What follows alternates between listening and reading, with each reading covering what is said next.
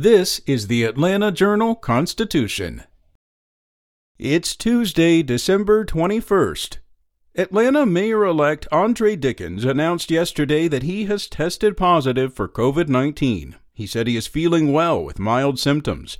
Mayor-elect Dickens said he is fully vaccinated and is uncertain where or when he was exposed. Dickens' positive test comes after he attended the UNCF's Mayor's Masked Ball at the Atlanta Marriott Marquis on Saturday. Hartsfield-Jackson International Airport is preparing for crowds over the busy holiday travel period as more Georgians also likely hit the roads this year, despite the spread of the Omicron variant of COVID-19. Atlanta airport officials expect to handle about 3.7 million passengers between now and January 4th. That is up from 2020 and on par with pre-pandemic levels.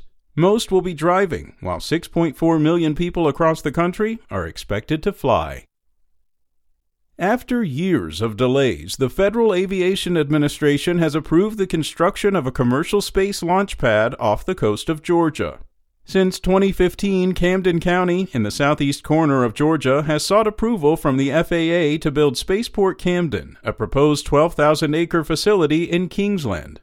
Supporters of the project say Spaceport Camden would boost the local economy, while opponents are concerned about launching rockets over homes, wildlife, and the Cumberland Island National Seashore.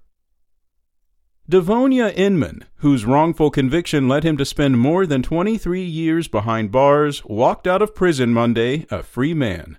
Inman, who is now 43, immediately embraced his mother and stepfather, Dinah and David Ray, after emerging from Augusta State Medical Prison.